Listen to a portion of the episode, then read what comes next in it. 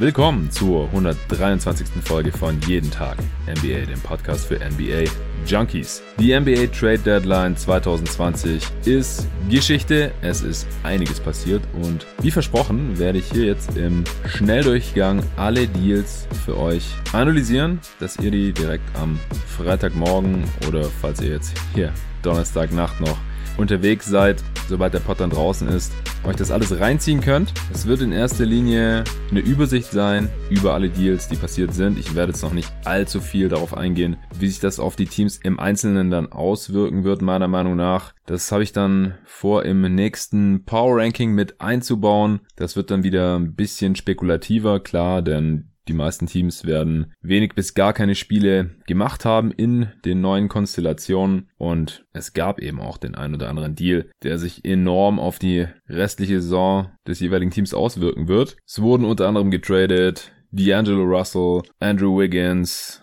Andre Drummond, vor ein paar Tagen ja auch schon, Clint Capella, Robert Covington, Andre Godala, Marcus Morris, Justice Winslow und so weiter. Aus Erfahrung der letzten Trade Deadlines, die ich auch jeweils per Podcast gecovert habe, damals noch bei GoToGuys.de, GoToGuys Wired, funktioniert es am besten, wenn man sich einfach so an den einzelnen Teams entlanghangelt. Nicht an jedem einzelnen Deal. Viele Teams haben ja mehrere Deals gemacht, sondern ich werde jetzt einfach Team für Team durchgehen und dann hier und da immer wieder zu den anderen Teams, zu den Trade-Partnern abzweigen. Ja, und ich würde auch sagen, wir verlieren nicht mehr Zeit und fangen direkt an mit den Golden State Warriors, die mit dem Trade heute Nacht so ein bisschen die Weichen für die Zukunft gestellt haben. Denn sie hatten ja schon Steph Curry, Clay Thompson und Draymond Green langfristig unter Vertrag, ihren Kern, ihre alte Big Three, ihre Prä-Kevin Durant Big Three mit Durant dann mal eben zwei Titel abgegriffen. Ab nächster Saison werden sie dann wieder zu dritt angreifen. Und jetzt haben sie sich einen weiteren Max-Spieler dazugeholt, beziehungsweise einen, den sie schon hatten, eingetauscht. D'Angelo Russell hat jetzt kein einziges Spiel mit Clay Thompson gemacht, nur eine Handvoll mit Steph Curry zusammen, glaube ich, noch ein paar mit Draymond Green natürlich in dieser Saison. Und schon hat man sich wieder von ihm verabschiedet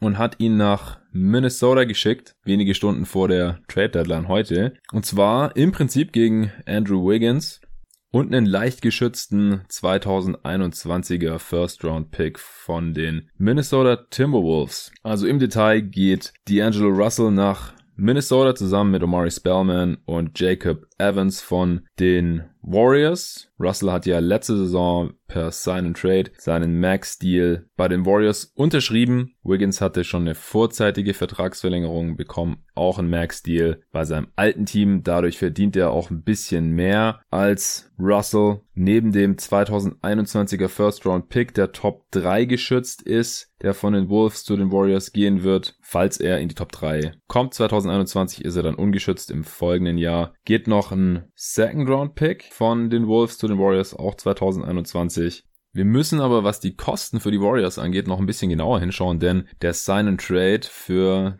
D'Angelo Russell war ja auch schon mit einigen Kosten verbunden, dass sie überhaupt ihn im letzten Sommer holen konnten. Sie mussten ja dafür erstmal Andre Godala zu den Grizzlies dumpen, haben damals schon einen First-Round-Pick, einen eigenen First-Rounder mitschicken müssen zu den Grizzlies, dass die Iguodala überhaupt aufnehmen.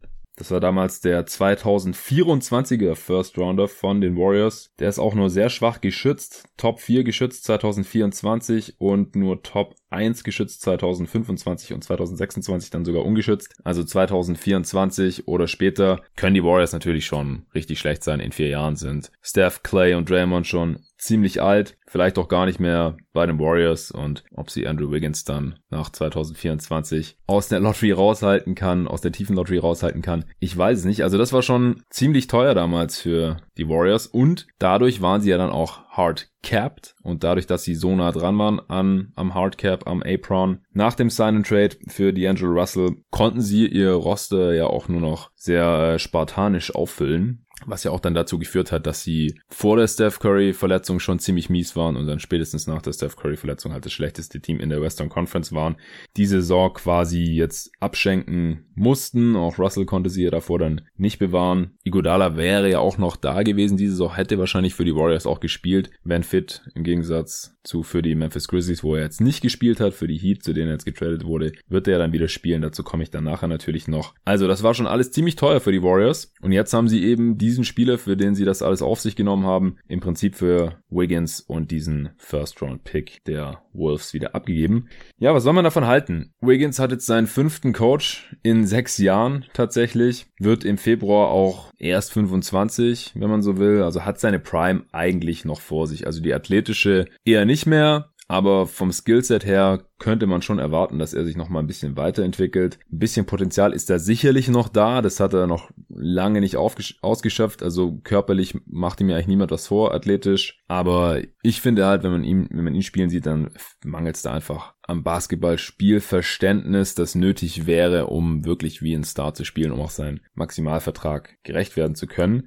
Ich denke, das ist das, worauf Golden State hier hofft, auf dieses Potenzial, weil alles andere macht eigentlich überhaupt keinen Sinn. Also, falls er sich jetzt zum Beispiel, ich habe den Vergleich vorhin auch direkt auf Twitter, wo ich natürlich unterwegs war, in den Stunden vor der Trade Deadline und auch währenddessen und jetzt auch noch danach, bis ich mich hier an die Aufnahme gesetzt habe. Da habe ich schon gesagt, wenn er sich jetzt zum Golden State Harrison Barnes entwickelt, also wie Harrison Barnes eben damals für Golden State gespielt hat, bis 2016 er dann quasi durch Kevin Durant ersetzt wurde und dann bei den Mavs unterschrieben hat. Also quasi ein athletischer 3D-Spieler, der dann in wichtigsten Phasen nichts trifft, ist er mit seinen 28 bis 34 Millionen pro Jahr, die er noch bis 2023 bekommen wird, halt immer noch gnadenlos überbezahlt. Ja. Wenn er sich nicht dorthin entwickelt, und es ist ja bisher nicht der Spielertyp, der er war, der er war. Bisher ist er ja, ja ein Spieler, der oft erste Option war, selbst mit Towns auf dem Feld, maximal zweite Option war und der damit aber leider halt hoffnungslos überfordert war. Sein Team war richtig mies äh, mit ihm in dieser Rolle. Defensiv enttäuscht er eigentlich auch. Wie gesagt, wenn man sich halt immer seine Anlagen anschaut und das, was im Endeffekt eben dabei herauskommt. Also wenn er nicht Richtung Rollenspieler gehen kann, weil Star sein konnte er bisher eben auch nicht und besser als Steph Curry und Clay Thompson, also das halte ich jetzt mal für vollkommen ausgeschlossen. Also im besten Fall ist er eben die dritte Option für die Warriors. Wenn man jetzt vom Playmaking ausgeht, sollte sicherlich Draymond Green da auch noch mehr, weiterhin mehr Aufgaben übernehmen als ein Andrew Wiggins. Und wenn er dann in, als dritte oder vierte Option in der Offense genauso gut wie Harrison Barnes funktioniert, dann wäre das ja schon ein Schritt nach vorne für ihn eigentlich in einem, bei einem Winning Team. Aber dann ist er immer noch gnadenlos überbezahlt. Wenn er diesen Schritt nicht machen kann, dann ist der Deal eine absolute Katastrophe. Und wenn er jetzt alle überraschen kann und seinen Kritikern das Maul stopfen kann und sogar mehr wird als ein Rollenspieler, nur dann ist es ein richtig guter Deal für die Warriors. Und das halte ich für sehr, sehr riskant. Eben auch in Anbetracht der großen Verträge, Verträge von Steph Curry, der einen Maximalvertrag hat, Clay Thompson, der diesen Deal über 190 Millionen unterschrieben hat und Draymond Green, der auch seine 100 Millionen bekommt.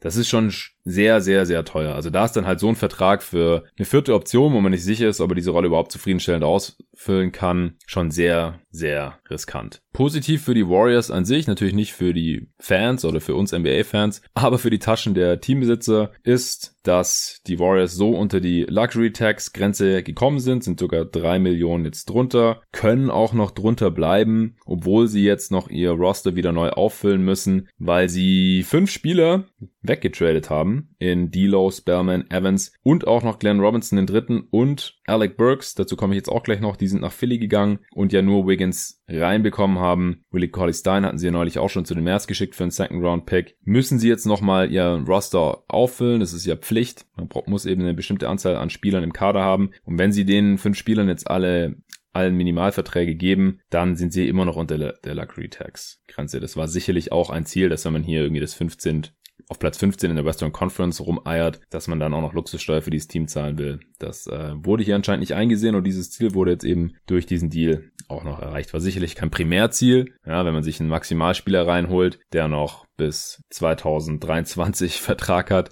dann äh, ist wahrscheinlich eine Million hier oder hier und da Richtung Luxury Tax nicht so relevant, aber ist natürlich für die Besitzer ein schöner Nebeneffekt. Spielerisch bringt den Morris natürlich erstmal nix. Genauso wie die Picks, die Second Rounder, die man von den Sixers bekommen hat für Glenn Robinson den dritten und Alec Burks, wie gesagt, beide gingen nach Philly. Die hatten ja beide Minimalverträge unterschrieben bei den Warriors letzten Sommer, hatten dann ganz solide gespielt und wären im Sommer dann aber auch wieder ausgelaufen und anscheinend ist es jetzt hier wichtiger für das Management der Warriors, dass man ein paar Second-Round-Picks bekommt. Und zwar den 2020er von Dallas. Der wird also nicht besonders hoch sein. 2021er von Denver. Wenn die jetzt nächste Saison nicht total abkacken, dann ist der natürlich auch nicht hoch, wird irgendwo in den 50ern sein. Und der 2022er von den Raptors, das könnte eventuell der beste sein. Denn wer weiß, wie die Raptors in zwei Jahren dastehen. Viele Leistungsträger sind schon ein bisschen älter. Aber wie gesagt, jetzt auch nicht der große Gegenwert. Ich denke aber, ist okay. Natürlich auch nachvollziehbar, denn die Warriors werden jetzt in dieser Saison nichts mehr reißen. Und wenn sie dann eben nicht mit Robinson und Burks für die nächste Saison irgendwie geplant haben, sie hätten sie ja dann verlängern können im Sommer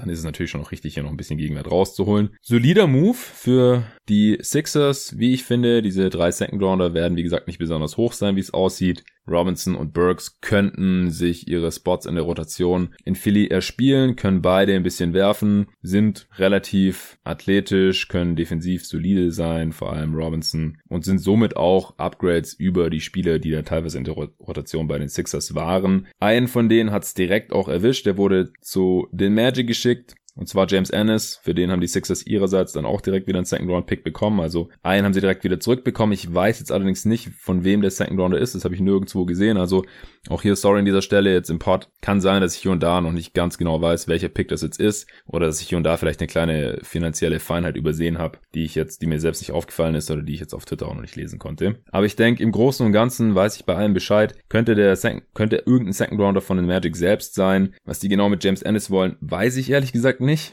mein Ex-Kollege von GoToGuys.de, Mark Petri, hat auf Twitter direkt geschrieben gehabt, James Ennis zu den Magic würde viel Sinn machen, also da war der Trade noch nicht offiziell bekannt, sondern nur ein Gerücht. Nicht, dass er uns etwas geben würde, was wir benötigen, aber er hat eine 6'11 Wingspan und das Magic Front Office ist ja bekannt dafür, dass sie Spieler mit überdurchschnittlich langen Armen lieben. Da passt James Ennis also rein. Er ist kein Knockdown-Shooter oder irgendein Playmaker oder sowas, was die Magic gebrauchen könnten. Kann halt Aminu, der ja noch länger verletzt draußen ist jetzt wohl, irgendwie ersetzen. Ist also quasi besser als nichts und Second Round Picks sind halt nicht besonders viel wert. Deswegen kann man das schon mal machen. Die Magic wollen ja auch unbedingt in die Playoffs im Osten und daher, wie gesagt, ist so ein Move dann besser als nix weil die Sixers ja mit Robinson und Burks aber zwei Spieler reinbekommen haben, mussten sie auch noch irgendwen entlassen, denn das Roster war bereits voll. Das wird Trey Burke treffen, einer von ihm und Netto. Raul Netto war ja dann auch ein bisschen überflüssig. Im Endeffekt haben sie sich dann gegen Trey Burke entschieden und für Alec Burks und Glenn Robinson. James Ennis musste dem Trade übrigens zustimmen, der hat eine Player Option im Sommer. Der hat keine No-Trade-Clause, weil er sowas verhandeln kann, weil er den Status hat, sondern das ist einfach eine Feinheit im CBA, dass er einem Trade zustimmen muss, weil ihm dadurch Nachteile entstehen können dann bei den, beim nächsten Vertrag. Also die Sixers mit kleinen Upgrades auf dem Flügel, die Philly-Fans, denen ich auf Twitter so folge, Max Haslem, Philipp Rück, die äh, haben das so ein bisschen angezweifelt, wie spielbar Robinson und Alec Burks dann in den Playoffs sein werden. Also sind eben auch keine Spieler, die garantiert einem Team ab der zweiten Runde in den Conference Finals, in den Finals dann helfen können als Teil von der Achtmann-Rotation. Aber ich denke, es ist auf jeden Fall ein Gamble, der sich lohnen kann. Max Haslem hat sich auch ein bisschen darüber aufgeregt, dass man James Ennis für einen Second Round Pick abgegeben hat, weil Ennis einer der wenigen Rollenspieler der Sixers war, der letztes Jahr in den Playoffs funktioniert hat. Kann ich auch irgendwo nachvollziehen. Aber ich denke, unterm Strich war das, war das schon ein solider Move für die Sixers, genauso für die Warriors. Ich denke, wir können zur anderen Seite kommen vom großen Deal. Russell gegen Wiggins. Wie gesagt, Spellman und Evans gingen auch noch von den Warriors zu den Wolves. Die sind nach den ganzen Deals, die sie gemacht haben, jetzt knapp über der Luxury Tax Grenze. So knapp, ich glaube unter zwei Millionen, dass man eigentlich noch drunter kommen könnte. Aber ich kann mir auch vorstellen, dass wenn sie das jetzt nicht schaffen, dass jetzt auch kein Weltuntergang ist, wenn sie da jetzt drüber bleiben. Denn äh, sie werden hier sicher eher das Bigger Picture im Blick haben und in erster Linie wahrscheinlich einfach Carl Anthony Towns zufriedengestellt haben wollen. Sie haben jetzt seinen Buddy reingeholt in D'Angelo Russell. Sie hatten ja auch schon jetzt zwei Tage vor der Deadline in diesem Clint Capella Deal zusammen mit den äh, Hawks und Nuggets ein paar Spiele abgegriffen. Das werde ich jetzt alles hier zusammen betrachten. Ich habe mich in dagegen entschieden, vor ein paar Tagen diesen Pod dann aufzunehmen, extra zum Capella-Deal, ähm, weil ich dachte, ich warte jetzt erstmal noch ab, was diese Teams machen an der Trade-Deadline und bewerte dann das Endergebnis. Denn jetzt stehen die Teams eben für die restliche Saison 2019-20. Also haben sie über Russell, Spellman und Evans hinaus eben noch von den Nuggets erhalten Malik Beasley, Juancho Hernan Gomez, Evan Turner, wobei der eventuell rausgekauft wird aus seinem Vertrag, Jared Vanderbilt und einen First Round Pick der Brooklyn Nets. Den haben sie von den Hawks bekommen. Der Nets First Round Pick diesen Jahres tatsächlich 2020. Der ist Lottery Protected.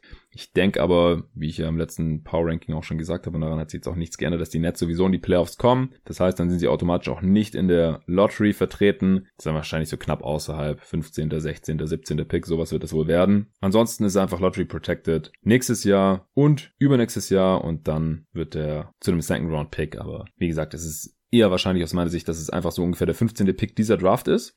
Abgeben mussten sie dafür Robert Covington, natürlich, der ging nach Houston, genauso wie Jordan Bell, der wurde zwischenzeitlich aber weiter getradet nach Memphis gegen Bruno Caboclo. Außerdem ging noch raus Noah Vaughnley und Shabazz Napier, jeweils zu den Nuggets, wo die aber jetzt auch nicht verblieben sind. Dazu komme ich dann nachher noch, wenn ich über die Nuggets spreche. Also ein Haufen Spieler, die man im letzten Sommer gesigned hat oder die man in der letzten Saison per Trade reingeholt hat. Covington kam ja ursprünglich für Jimmy Butler als Hauptgegenwert. Bell, Vaughnley, Napier hat man alle im letzten Sommer gesigned. Waren Spieler, die noch eher jung waren, die noch Upside hatten. Nee, Napier kam tatsächlich äh, von, von den Warriors per Trade. Aber im Prinzip alle Spieler, die noch relativ jung waren, die noch Upside hatten und äh, die jetzt im Endeffekt aber den Wolves nicht dazu verhelfen konnten, eine solide Rotation zu bilden und eben hier im Westen um die Playoffs mitzuspielen. Außerdem hat man noch Gorgie Jang abgegeben und zwar nach Memphis hat er für James Johnson bekommen, der davor aus Miami gekommen war, im großen Andre Godala Trade, da komme ich natürlich auch noch dazu.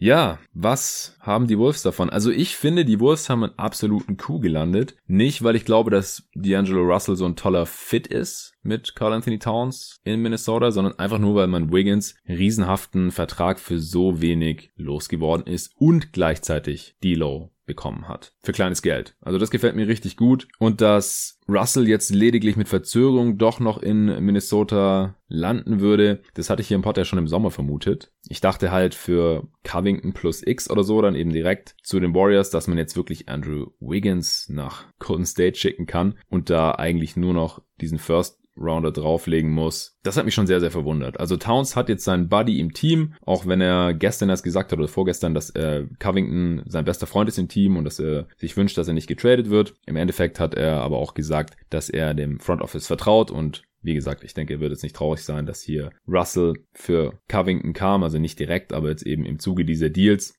Playmaking können sich Russell und äh, Rookie Jared Culver ja dann ein bisschen aufteilen. Ich stelle mir das ganz gut vor. Offensiv kann das auf jeden Fall was werden, natürlich mit Towns, der hoffentlich dann mehr Spielanteile bekommt als neben Andrew Wiggins, weil Russell halt auch einfach ein besserer Playmaker ist als Andrew Wiggins. Über die Defense legen wir jetzt mal besser den Mantel des Schweigens. Also mit Wiggins hat man natürlich jetzt auch keinen tollen Defender verloren, aber mit Robert Covington jetzt die Tage halt den besten Team-Defender, den man im Team hatte. Mit Jang noch ein Backup. Big, der defensiv zumindest solide war. Der wird jetzt in der Rotation wahrscheinlich effektiv eben von Omari Spellman ersetzt. Der kann dafür auch noch ein bisschen werfen. Juancho Gomez auch. Und natürlich Malik Beasley. Also den halte ich auch potenziell noch für ein großes Piece für die Zukunft. Sein Vertrag läuft natürlich im Sommer aus, er wird Restricted Free Agent, genauso Hernan Gomez. Die können sie sich jetzt aber noch die restliche Saison anschauen. Im System von Ryan Saunders wird ja extrem viel geballert von hinter der Dreierlinie. Jetzt hat man endlich auch mal ein paar Spieler, die die Würfe besser treffen können mit Beasley, Russell, vielleicht auch Hernan Gomez, vielleicht auch Spellman. Also kann mir schon vorstellen, dass es für die Zukunft was wird. Für Beasley hat man dann die Matching Rights. Es gibt jetzt durch diese Trade Deadline auch nicht mehr viele Teams, mit Cap Space, also gibt nicht mehr so viele Konkurrenten, die Beasley ein übles Angebot hinlegen können, wo die Wolves dann nicht gleichziehen wollen. Also wenn er sich jetzt einigermaßen gut macht hier die restliche Saison, dann denke ich, ist es auf jeden Fall auch ein potenzieller Starter in diesem Team für die nächsten Jahre neben Russell, Culver und Towns vielleicht, wer dann der fünfte Starter wird. Muss man noch sehen. James Johnson für Jang, ja, beide laufen nächste Saison noch weiter.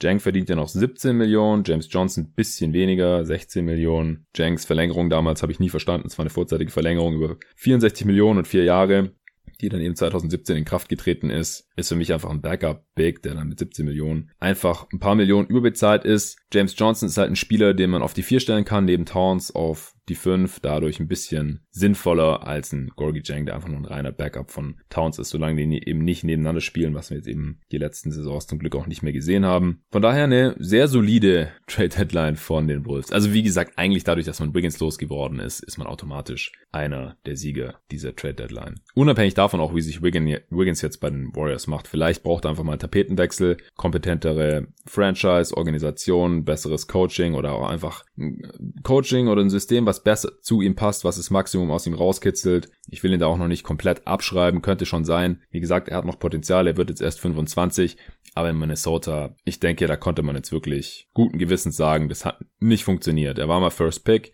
er war der Hauptgegenwert damals für Kevin Love im Trade 2014, aber dass das keine, kein Traumduo ist, zusammen mit Carl Anthony Towns, das war jetzt einfach klar. Und dass man hier jetzt nicht großartig draufzahlen musste, um ihn loszuwerden. Und dass man auch nicht großartig draufzahlen musste, um sogar ein Upgrade zu bekommen mit D'Angelo Russell. Das halte ich schon für einen sehr, sehr, sehr starken Move. Und wie gesagt, für Covington auch im, im, im Vakuum dann Beasley zu bekommen, Hernan Gomez und diesen First-Round-Pick, diesen mittleren First-Rounder von den Nets direkt in dieser Draft. Das ist schon stark. Kommen wir zu Houston, denke ich, um diese Robert Covington-Geschichte abzuschließen. Den haben sie bekommen. Dann eben auch noch Jordan Bell und ein Second Rounder der Warriors im Jahr 2024, den sie von den Hawks bekommen haben müssten. Abgegeben haben sie Clint Capella, Gerald Green, der ja sowieso die restliche Saison verletzt ist, genauso wie Nene, der die ganze Zeit verletzt war und im Prinzip auch nur noch als Trade-Gegenwert, als Salary in Trades genutzt werden konnte oder sollte.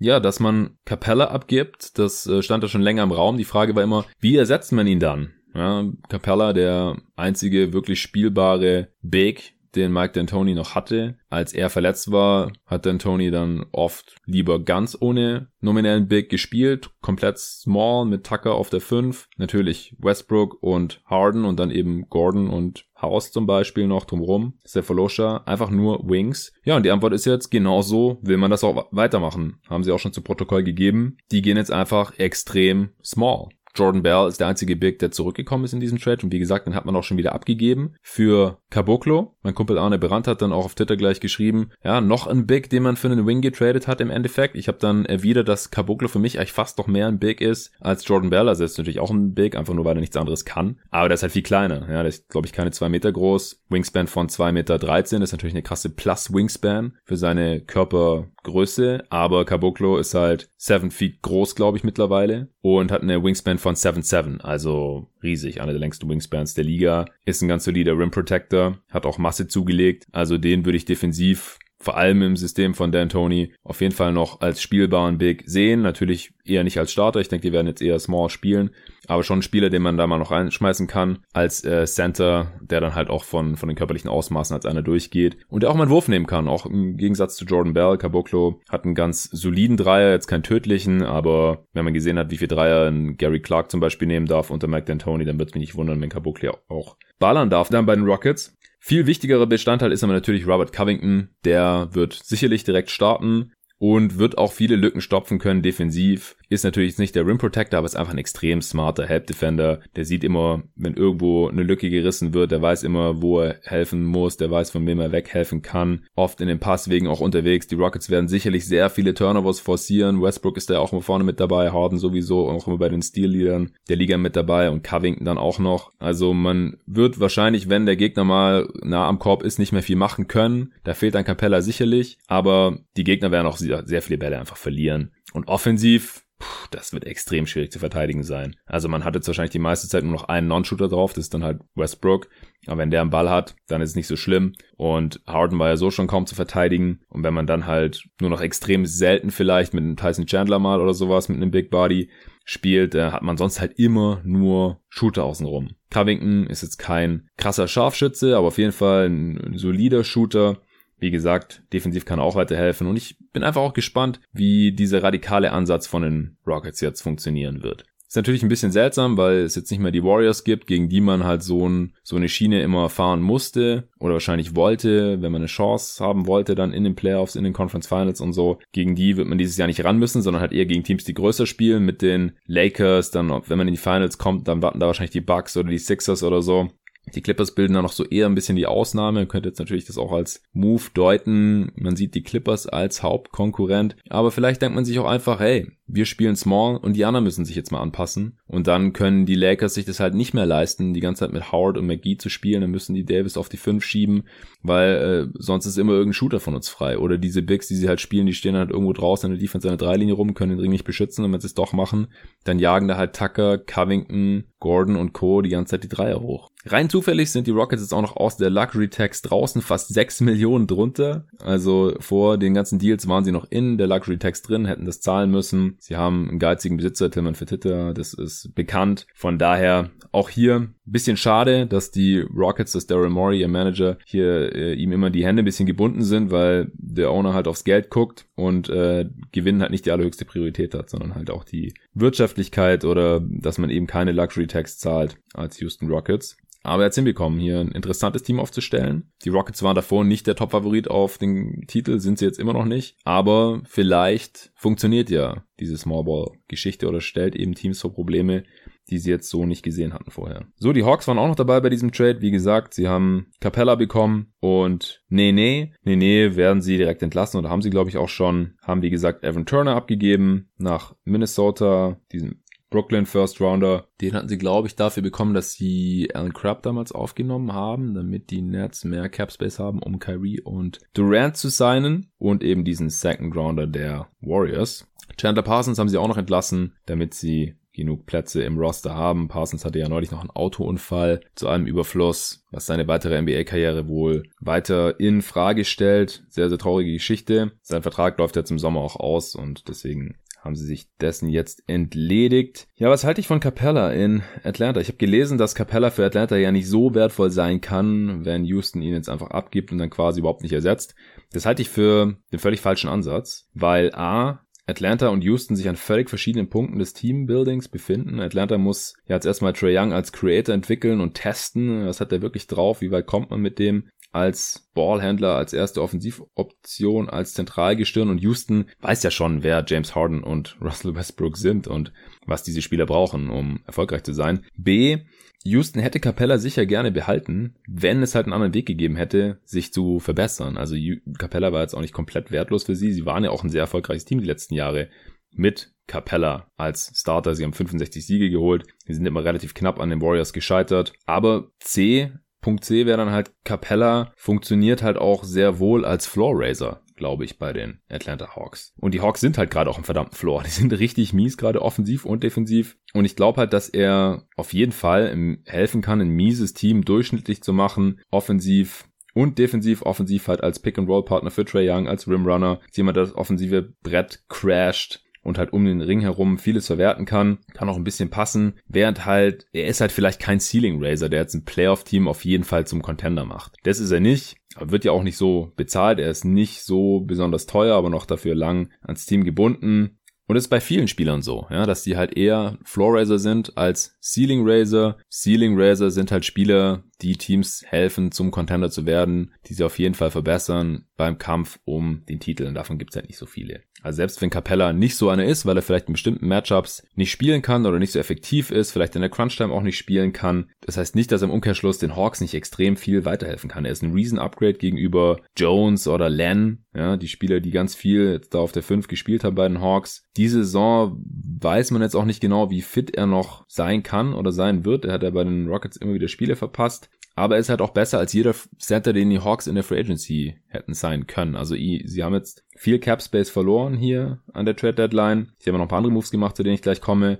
Aber anscheinend haben sie halt den Markt sondiert. Sie haben ja auch mit den Pistons Gespräche geführt äh, für Andre Drummond und überlegt, ob sie den im Sommer signen oder jetzt vielleicht schon per Trade reinholen und haben sich wohl entschieden, hey, wenn wir jetzt Capella bekommen, ist es besser als alles andere, was wir mit dem Capspace machen können, inklusive Andre Drummond. Und da würde ich ihm zustimmen. Ich halte Capella auch für einen besseren Spieler, beziehungsweise für ein viel besseres Pass-Leistungsverhältnis als ein Andre Drummond, der halt auch einfach seine Spieleroption ziehen kann, beziehungsweise halt nicht aus dem Vertrag rausgeht im Sommer, dann kostet er 27 Millionen. Capella kostet, glaube ich, 18 oder so. Ja, im letzten Vertragsjahr kostet er 18 Millionen, diese Saison knapp 15, dann 16, dann 17, im letzten dann 18, 2022, 23. Also, Cost controlled. Dazu hat man sich jetzt noch Dwayne Dedmond zurückgeholt von den Kings als Versicherung, als Backup. Den kennt man ja schon. Und wie gesagt, der Preis für Capella, der war jetzt wirklich nicht besonders hoch. Außerdem haben sich die Hawks noch, wie gesagt, Deadman von den Kings zurückgeholt, haben dafür auch noch zwei Second-Round-Picks bekommen und Alex Len und Jabari Parker abgegeben. Deadman hat jetzt eine ziemlich miese Saison bei den Kings gehabt bisher. Das hat überhaupt nicht funktioniert dort. Die Hawks denken sich, hey, vor einem Jahr hat er bei uns noch super funktioniert. Den bekommen wir wieder hin. Er ist halt relativ teuer als Backup, hat jetzt noch 27 Millionen garantiert. Im dritten Vertragsjahr glaube ich nur eine Million, aber ansonsten bekommt er immer 13 pro Saison. Und 13 Millionen ist dann natürlich schon wieder relativ happig. Also die Hawks zahlen jetzt hier die nächsten Jahre für ihre beiden Center dann halt kombiniert an die 30 Millionen. Aber wie gesagt, das ist halt immer noch besser, den beiden 30 Millionen zu zahlen knapp als nur einem Andre Drummond zum Beispiel. Und man hat eben noch diese zwei Second Rounder bekommen. Auch hier weiß ich nicht genau, was für Seconds das sind. Ich gehe mal davon aus, dass es einfach von den Kings Second Rounder sind. Ich habe nichts Gegenteiliges gelesen. Alex Len braucht man somit auch nicht mehr, hat man jetzt halt als Salary Filler mit zu den Kings geschickt. Und Jabari Parker, wie gesagt, das Signing habe ich eh nie ganz verstanden. Jetzt hat man auch dieses Kopfweh mit der Player Option im Sommer nicht mehr, das ist jetzt das Problem der Kings. Außerdem haben die Hawks noch Scare LeBissiere von den Blazers aufgenommen, umsonst eingesammelt, wollen den wohl auch behalten. Im Gegensatz zu Derek Walton Jr., den man von den Clippers reingeholt hat. Den entlässt man, den hat man den Clippers quasi abgenommen, weil die ihn nicht mehr wollten. LeBissiere hat man von den Blazers geschenkt bekommen, damit die Luxury Tax sparen können. Die sparen durch den Move alleine fast 4 Millionen an Luxussteuer, zahlen jetzt nur noch knapp 6 Millionen. Also die kommen nicht unter die Tags, aber sie sparen auf jeden Fall Geld. Spielerisch ist Labissiere auch zu vernachlässigen, auch wenn man jetzt immer dünner auf Big wird. Man hat ja Tolliver auch schon zu den Kings geschickt gehabt. Nurkic ist noch verletzt, genauso wie Zach Collins, aber wenn die wieder fit sind, dann braucht man den Labissiere auch nicht mehr. Passt jetzt aber auch ins Bild der Blazers, dass sie hier jetzt halt auch alles tun, um weniger Luxussteuer zu zahlen in einem Jahr, wo sie vielleicht nicht mal in die Playoffs kommen. Aus Kings Sicht, ja, ich kann schon verstehen, dass man hier Deadman direkt wieder aufgibt und halt vielleicht an das einzige Team abgibt, die ihn zurücknehmen und dafür eben nicht besonders viel verlangen. Zwei Seconds sind zu verschmerzen. Parker kann vielleicht noch ein bisschen spielen, solange Bagley verletzt ist. Er ist auch wieder mit seiner Fußverletzung draußen. Alex Lernen funktioniert vielleicht besser als Deadman jetzt bei den Kings. Deadman war einfach als Free Agency Signing ein Riesenreinfall. Und auch interessant, dass man jetzt ihn und Ariza schon wieder losgeworden ist. Zwei große Signings im Sommer. Die Play Option von Jabari Parker tut halt ein bisschen weh jetzt nächsten Sommer, wo man wahrscheinlich jetzt auch Bogdanovic zahlen muss, den man ja jetzt nicht getradet hat, was mich ein bisschen wundert, aber hey, anscheinend will man an, ihm festhalten, seit Buddy Hield von der Bank kommt, funktioniert es bei den Kings ja auch wieder ein bisschen besser. Aber diese Play Option von Parker ist halt auch deutlich weniger als Deadmans 13 Millionen. Daher sind die zwei Seconds als Preis da schon irgendwie vertretbar. Also der Fehler wurde im Endeffekt letzten Sommer gemacht. Andererseits konnte jetzt auch keiner ahnen, dass Deadman so viel schlechter spielt als zuvor noch bei den Hawks. Und ich bin gespannt, wie es für ihn jetzt weiterläuft bei Atlanta. Also unterm Strich fand ich das eine ganz gute Deadline von den Atlanta Hawks. Die haben jetzt, wie gesagt, sehr viel weniger Cap Space im Sommer. Aber wenn sie sagen, hey, Capella jetzt gefällt uns besser, wir probieren Labissiere noch mal ein bisschen aus vielleicht. Deadman ist zwar teuer, aber hat bei uns letzte Saison noch ganz gut funktioniert.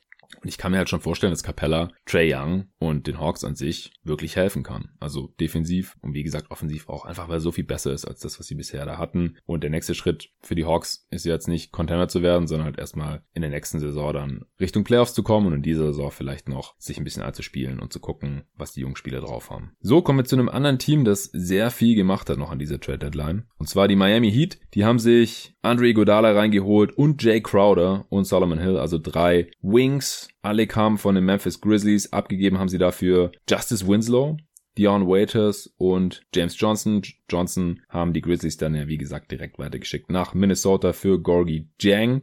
Die Heats sind nach diesen Moves, obwohl sie sich spielerisch verbessert haben, dazu komme ich aber gleich noch, jetzt auch noch finanziell ein bisschen flexibler, sind jetzt drei Millionen unter dem Hardcap, sie sind ja wie die Warriors Hardcap die Saison durch den Sign Trade. Mit Jimmy Butler sind 2 Millionen über die Tax immer noch, aber das kostet sie jetzt nur noch 3 Millionen statt davor fast 7 Millionen. Also auch hier freut sich der Besitzer. Aber wie gesagt, spielerisch finde ich das auch einen sehr, sehr guten Move. Also Solomon Hill und James Johnson nehmen sich wahrscheinlich nicht so viel, aber Crowder und ein fitter Iguodala sind auf jeden Fall massive Upgrades gegenüber Winslow, der jetzt auch die ganze Saison wie immer verletzt war allgemein sehr verletzungsanfällig ist. Sein Ceiling ist ja wahrscheinlich das, was Andre Iguodala zuletzt war. Jetzt hat Iguodala natürlich schon lange nicht mehr gespielt, aber ich gehe halt auch davon aus, dass Iguodalas Verlängerung, die er jetzt gleichzeitig noch bekommen hat, er hat direkt eine Vertragsverlängerung für nächste Saison 15 Millionen bekommen und noch fürs folgende Jahr 15 Millionen, allerdings nicht garantiert, denn 2021 im Sommer will Pat Riley natürlich flexibel bleiben mit Miami Heat, denn da werden viele Spieler Free Agent, die man vielleicht nach Miami locken möchte, unter anderem zum Beispiel Janis. Aber wenn Iguodala direkt eine Vertragsverlängerung bekommt für die nächste Saison, dann gehe ich mal davon aus, dass die Heat da schon gecheckt haben, ob der fit ist, denn da verstehen die Heat ja keinen Spaß, was körperliche Fitness angeht. Also gehen wir davon aus, Iguodala ist fit. Crowder hat eine sehr, sehr gute Saison bis jetzt bei den Grizzlies gespielt, war da auch kein zu vernachlässigender Teil im beim, beim Playoff-Run. Die Grizzlies stehen nach wie vor auf einem Playoff-Platz jetzt gerade. Und ähm, wie gesagt, abgegeben hat man dafür Winslow, der diese Saison jetzt nicht viel beigetragen hat zum Erfolg der Heat und Dion, Gummibärchen, Waiters. Und man hat keine Picks involviert. Miami musste überhaupt nichts zahlen. Sie waren sowieso eingeschränkt, was die First Rounder angeht, die sie hätten abgeben können. Second Rounder haben sie, glaube ich, auch kaum mehr. Und von daher finde ich das sehr, sehr stark von den Heat. Dazu ist Miami jetzt sogar im nächsten Sommer noch flexibler, weil Crowder das Vertrag auch noch ausläuft. Im Gegensatz zu, und Solomon Hills auch noch, im Gegensatz zu James Johnsons und Dion Waiters. Und sie könnten dann sogar noch mit ein, zwei Moves im Sommer ins Rennen um Anthony Davis einsteigen. Falls der vielleicht doch keinen Bock mehr auf die Lakers hat oder irgendein Team braucht, das noch um ihn mitbietet. Ich glaube nicht, dass das passieren wird, aber Nate Duncan hat darauf hingewiesen auf Twitter, dass das eine Möglichkeit sein könnte, weil ansonsten gibt's jetzt im Sommer halt auch nicht so die Ziele, für die das jetzt Relevanz hätte, dass die Heat im Sommer flexibler geworden sind und spielerisch, wie gesagt, Iguodala, Crowder für dieses Team nochmal deutlich upgrades. Und selbst ein Solomon Hill könnte ich mir vorstellen, dass der eine ähnliche Rolle wie James Johnson einnehmen kann. Auf der anderen Seite die Memphis Grizzlies, die haben wie gesagt Winslow bekommen, genauso Dion Waiters. Ich habe jetzt gerade noch gelesen, kurz bevor ich mit der Aufnahme angefangen habe, dass äh, die Grizzlies nicht mit Waiters planen und ihn eventuell rauskaufen wollen oder so. Er hat allerdings noch Vertrag bis 2021, bekommt also auch nächste Saison noch fast 13 Millionen Dollar. Das wäre also nicht ganz billig, wenn man sich jetzt hier seiner vorzeitig entledigen möchte. Zuerst war nur bekannt, dass man Winslow für Iguodala bekommt. Das wäre eher mehr gewesen als erwartet worden war, denn es war die Frage, ob die Grizzlies für Iguodala überhaupt noch einen First-Round-Pick bekommen. Und Winslow war ja mal zehnter Pick, glaube ich, und spielt er bisher auch solide, hat ja dann auch schon eine Vertragsverlängerung bekommen, ist relativ günstig jetzt noch die nächsten Jahre, hat eine Teamoption 2021 über 13 Millionen. Der könnte eine nette Verstärkung sein, wenn fit eben. Also da ist halt auch die Frage, der hat jetzt immer Rückenprobleme. Ich denke, da werden sich die Grizzlies schon abgesichert haben und wenn er wieder fit ist, dann passt er halt auch ganz gut rein in diesen Kern um Morant, Jaron Jackson Jr., Brandon Clark und so weiter. Wäre natürlich schön, wenn er ein bisschen besser werfen könnte, aber mit seiner Athletik und Defense könnte er da auch als äh, Sixth Man dann zum Beispiel noch ganz gut reinpassen. Also im, im Vakuum war das ein, ein, starker Deal, einfach nur Winslow für Iguodala, aber dann auch noch Crowder, der ja schon seinen spielerischen Wert hatte und auch noch auslaufend ist und dann auch noch Solomon Hill. Man nimmt dann auch noch zusätzliches Gehalt auf mit Dion Waiters, wie gesagt, und auch Gorgie Jang. Also das war finanziell gesehen jetzt schon extrem teuer. Auch die Grizzlies haben jetzt viel weniger Cap Space im Sommer.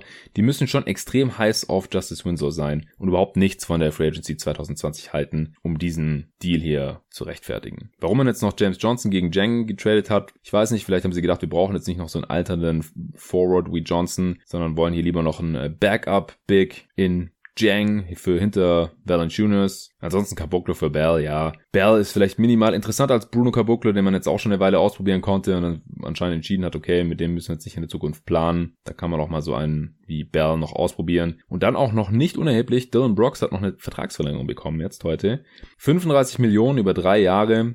Das hat auch nochmal 7 Millionen Cap Space gekostet jetzt nächsten Sommer. Brooks wird 11,4, 12,2 und dann wieder 11,4 Millionen verdienen. Also ist auch wieder am Ende ein sinkender Deal, sinkendes Gehalt im letzten Vertragsjahr. Das ist immer gut. Und somit hat man halt mit Dylan Brooks auch den besten Shooter im Team und einen der besten Wings, Shooting Guards der nächsten jetzt kommenden Free Agency Class äh, langfristig binden können. Und das hat für ein Gehalt also, das ist durchaus, das ist durchaus zu rechtfertigen. Also, da war ja schon im Raum, ob der vielleicht auch seine 15 Millionen oder noch mehr bekommt jetzt nächsten Sommer, ähnlich wie Kelly Oubre vielleicht. Der hat ja 30 Millionen für zwei Jahre bekommen. Von daher so 11, 12 Millionen für Dylan Brooks halte ich auf jeden Fall für ein gerechtfertigtes Gehalt. So, ein paar Deals haben wir noch. Andre Drummond wurde getradet. Das war auch noch so ein Schocker kurz vor der Deadline. Damit hatte eigentlich keiner mehr gerechnet, denke ich, und zwar zu den Cleveland Cavaliers gegen Brandon Knight, kommt zurück nach Detroit, von denen er damals gedraftet wurde. John Hanson, und ein Second Round Pick. Und zwar 2023 wird das der schlechtere Pick von den Warriors oder Cavs sein. Also der Pick, der dann der schlechtere ist, den bekommen die Pistons dann. Zusammengefasst für ein Apple und ein Ei. Also das ähm, ist ein Deal, der von beiden Seiten überraschend kommt, finde ich. Also ich hatte ja auch in den Pods mit Sven Scherer gesagt, dass ich mir eigentlich nicht, eher nicht vorstellen kann, dass äh, Andre Drummond verschenkt wird von den Pistons, dass sie ihn dann doch lieber erstmal halten bis zum Sommer und wenn er dann aussteigt aus dem Vertrag, dass ähm, sie dann, dann sagen, ja gut, dann ist es eben so, wenn er weg will. Dan Drummond war halt schon eine Zeit lang so ein bisschen das Aushängeschild der Pistons, bis man dann für Blake Griffin getradet hat. War mal ein hoher Pick und hat sich auch ganz solide entwickelt und jetzt hat man hier einfach im Endeffekt verscherbelt. Er hat auch selber vorhin so einen enttäuschten Tweet abgesetzt, dass äh, er jetzt erkannt hat, dass es keine Loyalität und Freundschaft gibt, dass ihm vorher keiner Bescheid gesagt hat, keiner den vorgewarnt und dass er jetzt einfach so verschachert wurde gegen äh, Expiring Deals und einen miesen Second Grounder. Und die Pistons, ja, die werden sich gedacht haben, hey, ähm, besser als gar nichts. Und wir haben die Gewissheit, dass er dann im Sommer halt auch weg ist und nicht vielleicht doch noch das letzte Vertragsjahr mitnimmt, die 27 Millionen noch mitnimmt, wenn er Angst hat, dass er das auf dem freien Markt erstmal nicht bekommt. Und jetzt ähm, fängt halt eine neue Ära an für die Pistons. Blake ist verletzt. Drummond ist weg. Jetzt wird wahrscheinlich hier Christian Wood von alleine gelassen, endgültig. Weil sie zwei Spieler bekommen haben und nur einer abgegeben haben, mussten sie dann noch Tim Frazier entlassen. Und die Pistons, ganz wichtig, auch für sie wahrscheinlich, sind jetzt auch unter der Luxury Tax Grenze durch diesen Move. Und warum die Cavs das gemacht haben, das weiß ich auch nicht so genau. Also sie konnten ja jetzt auch Kevin Love nicht wegtraden. Das heißt, sie haben schon äh, so einen Veteran Big, Ex-Star Big, der ziemlich teuer ist, noch im Kader. Wir müssen gucken, dass der noch irgendwie weiterspielt. Äh, jetzt auch wahrscheinlich auch noch für die kommende Saison mal gucken. Vielleicht können sie im Sommer noch traden, aber ich sehe es jetzt gerade eher nicht. Und den werden sie jetzt halt hier mit äh, Andre Drummond paaren. Und dann mal gucken, was so geht. Wahrscheinlich mit ihren jungen Guards, mit Colin Sexton, Darius Garland, Kevin Porter, Dante Exum. Also das ist schon eine relativ abenteuerliche Mischung, diese alten Bigs. Tristan Thompson ist ja auch noch da. Da gab es jetzt die Meldung, dass er nicht rausgekauft werden möchte, dass er nicht auf Geld verzichten möchte zumindest. Und dann haben die halt echt äh, hier mit Drummond und Thompson zwei Rebounding Bigs, die überhaupt nicht werfen können, die auch defensiv jetzt nicht so toll sind. Also das sieht schon ein bisschen verzweifelt aus von den Cavs. Also ich denke, die wollen jetzt einfach mal Drummond ausprobieren. Wenn er im Sommer dann aussteigt, dann kann man überlegen, was äh, ihnen wert ist, was sie ihnen zahlen würden, wenn sie ihn halten wollen irgendwie als Pick-and-Roll-Partner, als Anspielstation für ihre jungen Guards. Und er hat jetzt auch einfach nichts gekostet. Also das war ja wirklich geschenkt. Gleichzeitig ist man wahrscheinlich ein bisschen besser. Ich glaube, dass Drummond schon so auch als Floor Raiser funktionieren kann, ähnlich wie Clint Capella. So macht man natürlich auch den eigenen Pick dann ein bisschen schlechter. Die tollen Talente hat man jetzt nicht auf den großen Positionen, denen er die Spielzeit wegnehmen kann. Lockt vielleicht noch ein paar Fans in die Halle. Ich weiß es nicht. Kommen wir zu den Denver Nuggets. Auch ein Team, wo viel passiert ist. Allerdings halten sich die Auswirkungen hier meiner Meinung nach in Grenzen. Man hatte ja, wie gesagt, für Beasley und Hernan Gomez und Jared Vanderbilt eben Keda Bates Diop bekommen von den Wolves, genauso wie Shabazz Napier. Den hat man allerdings direkt weiter nach Washington geschickt, jetzt heute noch für Jordan McRae. Noah der hat man noch bekommen. Ich glaube, ich habe gelesen, dass der entlassen werden soll, dass man kein Interesse an ihm hat als Spieler. Und Jared Greens Vertrag, der musste übrigens genauso wie James Ennis auch zustimmen, dass er getradet werden darf. Dazu noch einen First-Round-Pick von Houston in diesem Jahr. Das heißt, das wird einer im mittleren bis niedrigen 20er Bereich sein.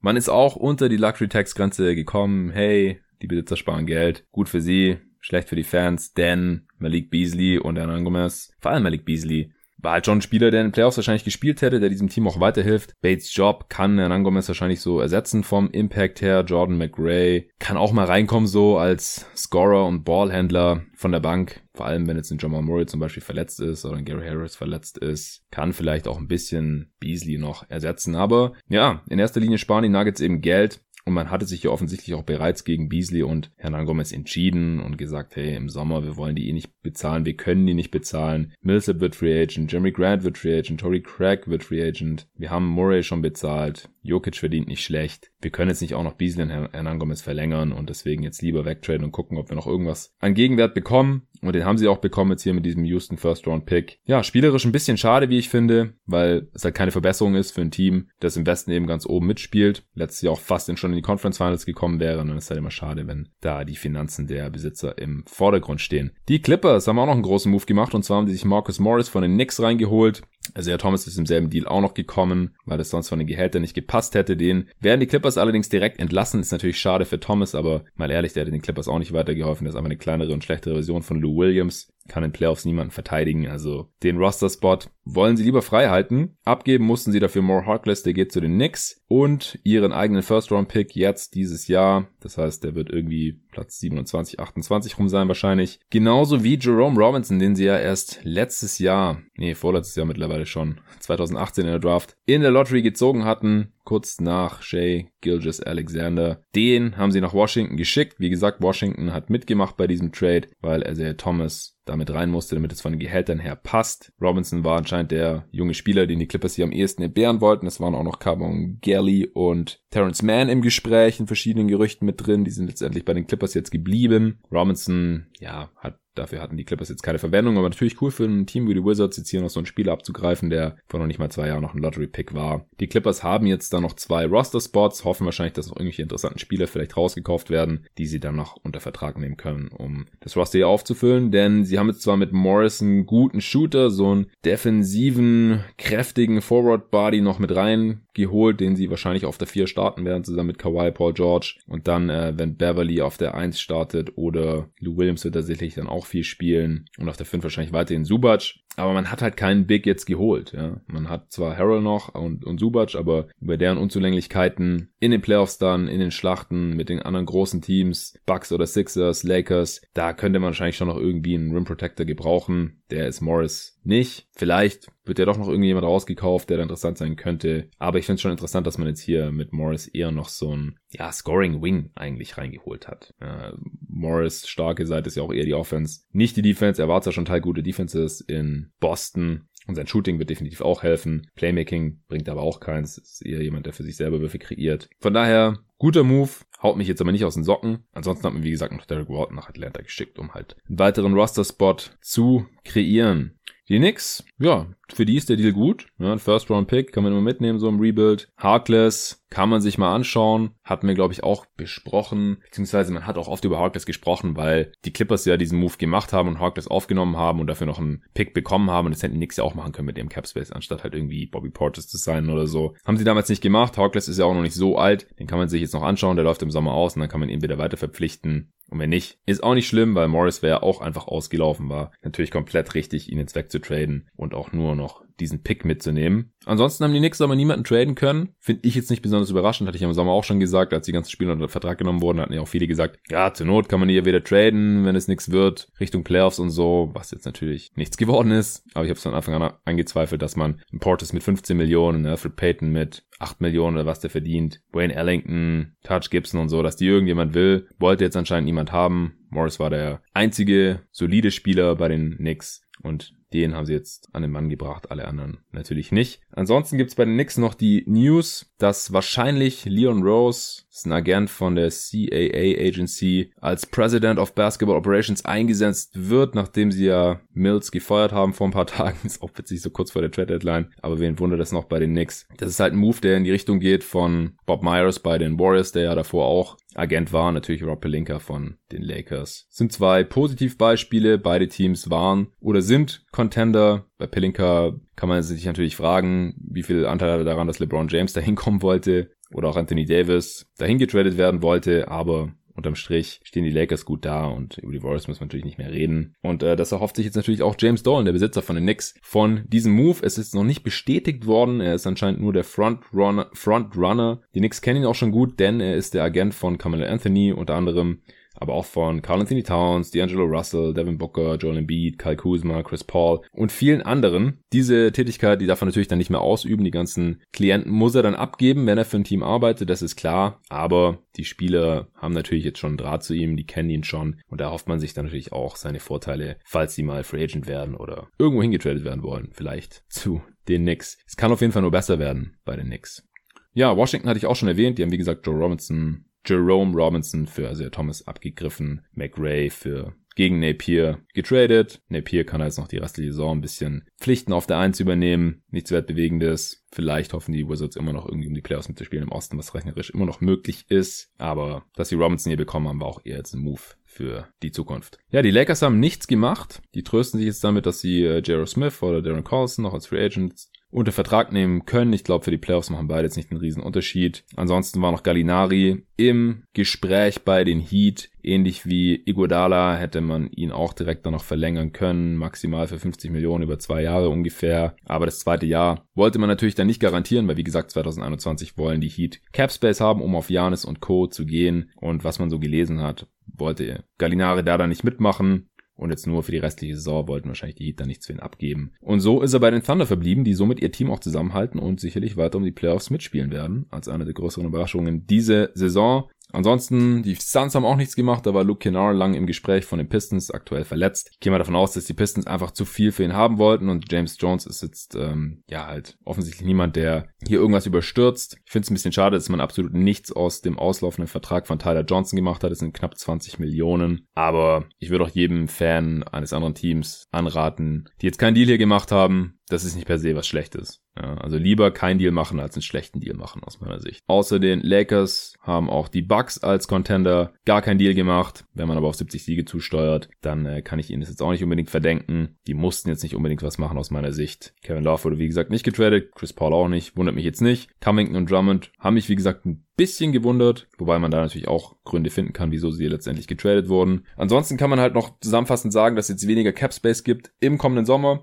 wie erwartet, weil einfach niemand den Platz für nicht vorhandene Stars jetzt freihalten wollte oder irgendwie schaffen wollte. Deswegen waren jetzt Expiring Deals natürlich auch nicht viel wert. Heißt jetzt aber auch für die Spieler aus der zweiten und dritten Reihe, die im Sommer Free Agent werden, dass sie halt weniger verdienen werden. Also das war 2016 zum Beispiel genau umgekehrt. Da war eine starke Free Agency Class. Gleichzeitig war natürlich dieser Cap-Sprung und dadurch haben natürlich auch die ganzen Rollenspieler extrem abgesahnt. Wir erinnern uns an Moskov und Luol Deng und so weiter. Sowas wird es jetzt im kommenden Sommer einfach nicht geben, weil einfach niemand die Kohle dafür hat. Da könnte man eventuell sogar dann solide Spieler, solide Starter, Rotationsspieler und sowas günstig abgreifen für die Mid-Level Exception zum Beispiel, die ungefähr bei 9 Millionen liegt, weil einfach sonst nicht besonders viel Geld auf dem Markt zur Verfügung stehen wird.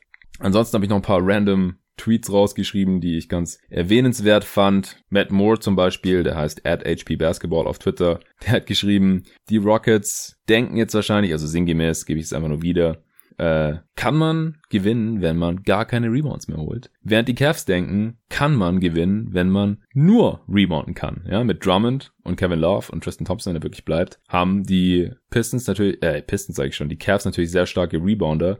Aber ansonsten geht da offensiv wahrscheinlich nach wie vor nicht besonders viel, während bei den Rockets jetzt unendlich viel Spacing vorhanden ist, viele Schützen mit Howard und Westbrook, die Ballhändler und Slasher, die da zu Werke gehen können, aber gleichzeitig, jetzt ohne Capella wird es auch schwierig, Rebounds zu holen, denn das ist automatisch ein Problem, wenn man Small spielt. Und auch so, also selbst wenn er mal ein Caboclo spielt oder sowas, das ist auch nicht der Rebounder vor dem Herrn. Das wird extrem interessant zu sehen. Ansonsten ist es noch ganz witzig, dass die Warriors jetzt indirekt quasi darauf wetten, dass die Wolves nicht besonders gut werden mit D'Angelo Russell, denn sie nehmen ja direkt den First Round Pick 2021 mit, der nur Top 3 geschützt ist. Und D'Angelo Russell ist ja gleichzeitig der Spieler, für den sie letzten Sommer extrem viel auf sich genommen haben und extrem viel gezahlt haben, damit sie eben diesen Sign Trade für ihn durchziehen können und ihm diesen Max Deal geben können. Darauf hat Nate Duncan hingewiesen. Dann hat Ed Fast Break Breakfast, nee, wer ist der Fast Break Breakfast? Genau, Ed Fast Break Break was für ein abgefuckter Handle.